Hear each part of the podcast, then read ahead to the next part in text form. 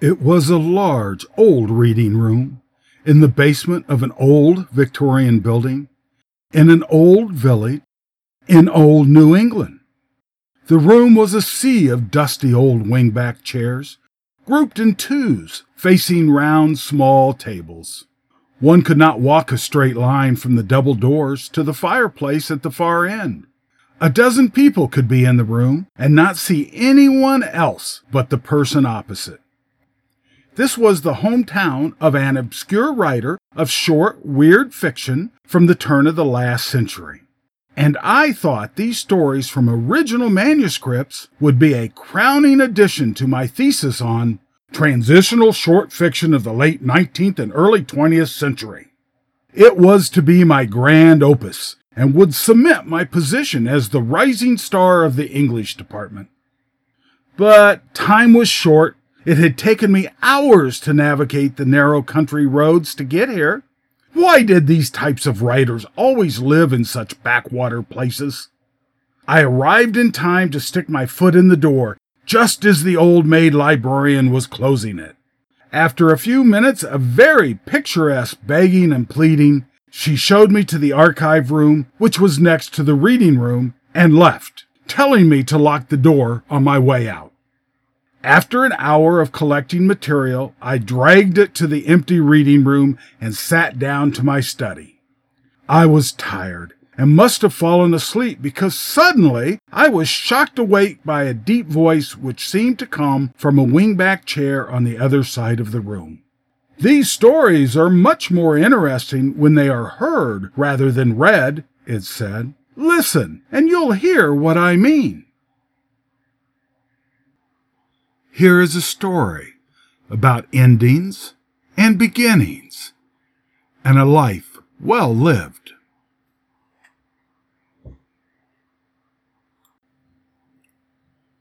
The Snowman by Hans Christian Andersen. It's so bitterly cold that my whole body crackles, said the snowman. This wind can really blow life into you, and how that glaring thing up there glares at me. He meant the sun. It was just setting. She won't make me blink. I'll hold on to the pieces.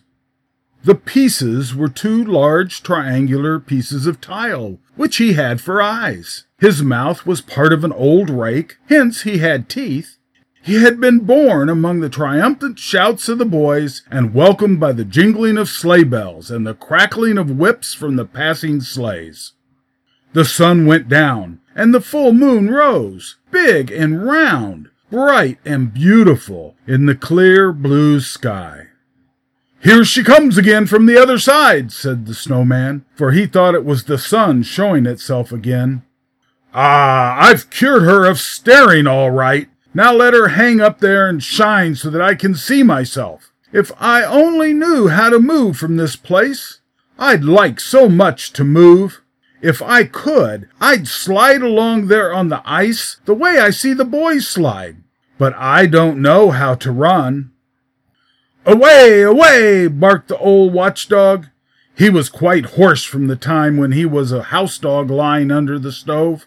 The sun will teach you how to run. I saw your predecessor last winter, and before that his predecessor. Away, away, and away they all go.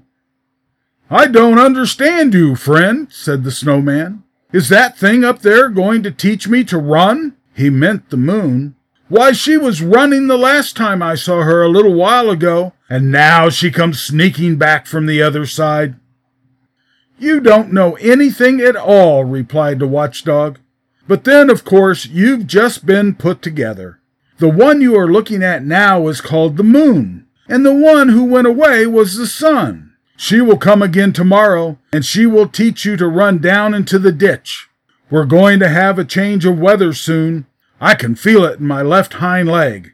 I have a pain in it. The weather's going to change. I don't understand him, said the snowman to himself, but I have a feeling he's talking about something unpleasant. The one that stared at me and went away, whom he called the sun, is no friend of mine either. I can feel that. Away, away, barked the watchdog, and then he walked around three times and crept into his kennel to sleep. The weather really did change. Early next morning, a thick, damp mist lay over the whole countryside. At dawn, a wind rose. It was icy cold. The frost set in hard, but when the sun rose, what a beautiful sight it was! The trees and bushes were covered with hoarfrost and looked like a forest of white coral, while every twig seemed smothered with glittering white flowers. The enormously many delicate branches that are concealed by the leaves in summer now appeared, every single one of them, and made a gleaming white lacework so snowy white that a white radiance seemed to spring from every bough. The birch waved in the wind as if it had life, like the rest of the trees in summer. It was all wonderfully beautiful, and when the sun came out, how it all glittered and sparkled, as if everything had been strewn with diamond dust, and big diamonds had been sprinkled on the snowy carpet of the earth. Or one could also imagine that countless little lights were gleaming, brighter even than the snow itself. It's wonderfully beautiful, said a young girl who had come out into the garden with a young man. They stopped near the snowman and gazed at the flashing trees. Summer can't show us a lovelier sight, she said, and her eyes sparkled with delight. And we can't have a fellow like this in summertime either, the young man agreed as he pointed to the snowman. He's splendid. The young girl laughed and nodded to the snowman, and then danced over the snow with her friend, over snow that crackled under their feet as though they were walking on starch. Who were those two? asked the snowman of the watchdog. You've been around this yard longer than I have. Do you know them? Of course I know them, said the watchdog. She pets me, and he once threw me a meat bone. I don't bite those two. But what are they supposed to be? asked the snowman. Sweethearts, replied the watchdog. They'll go to move into the same kennel some day and gnaw the same bone together. Away, away! But are they as important as you and I? asked the snowman. Why, they are members of the master's family, said the watchdog. People certainly don't know very much if they were only born yesterday. I can tell that from you. Now I have age and knowledge. I know everybody here in the house, and I know a time when I didn't have to stand out here in the cold, fastened to a chain. Away, away! The cold is lovely, said the snowman. But tell me, tell me, only don't rattle that chain. It makes me shiver inside when you do that. Away, away, barked the watchdog.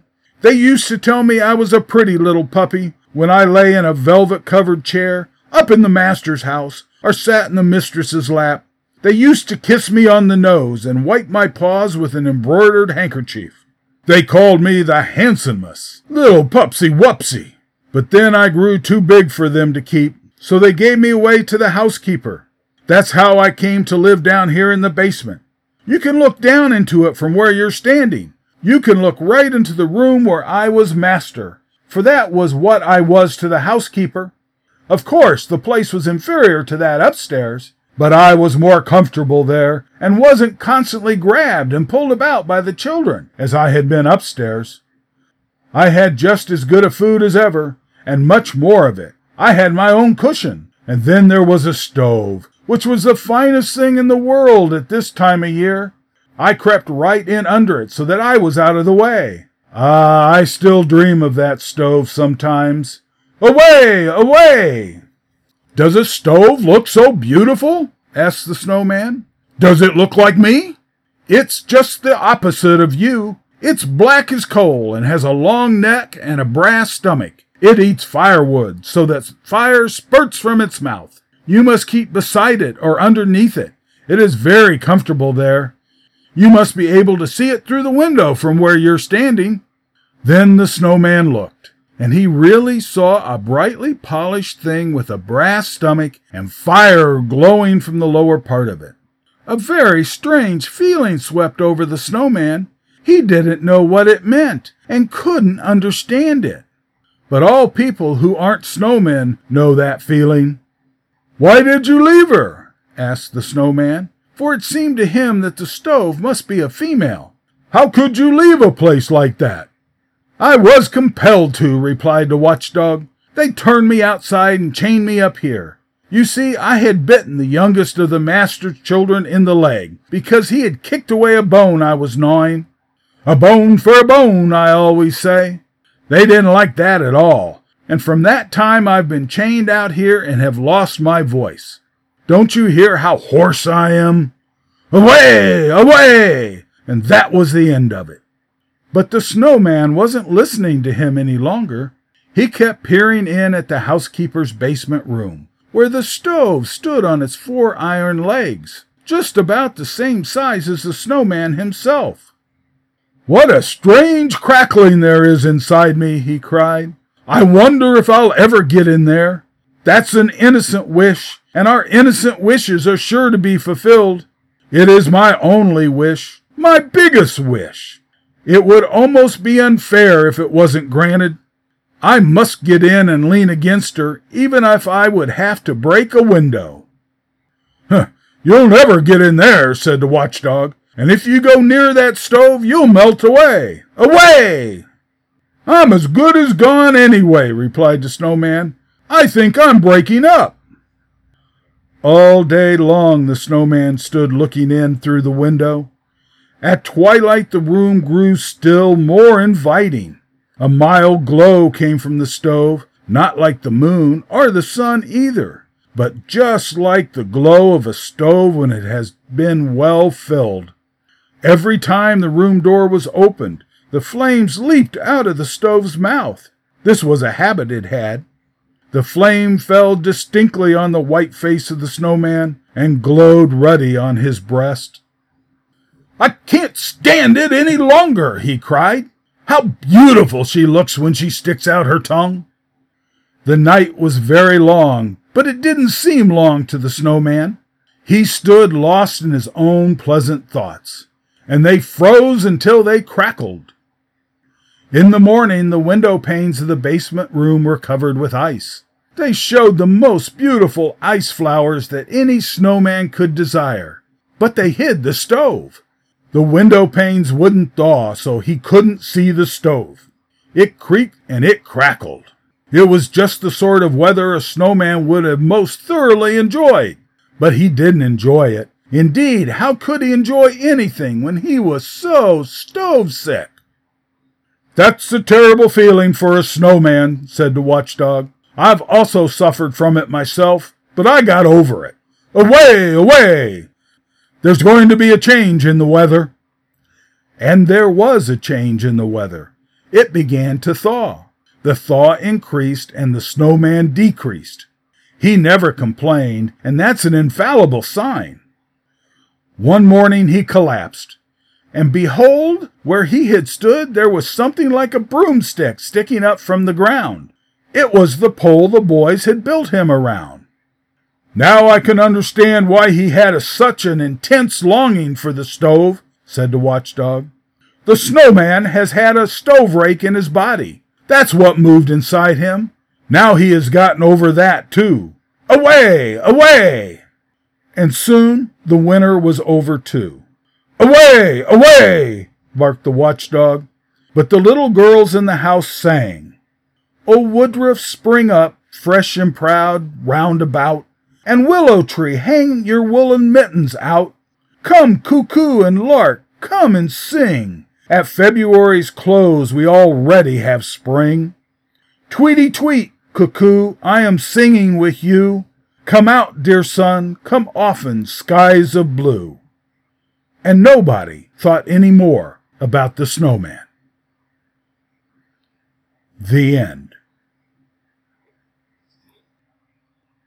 I must have fallen asleep again. The next thing I remember was the librarian's voice from the hall outside. That damn young fool didn't lock the door, it said. Times aren't what they used to be. I ducked low and crept out when she wasn't looking. The whole drive back, all I could think about were those marvelous stories. Such marvelous stories.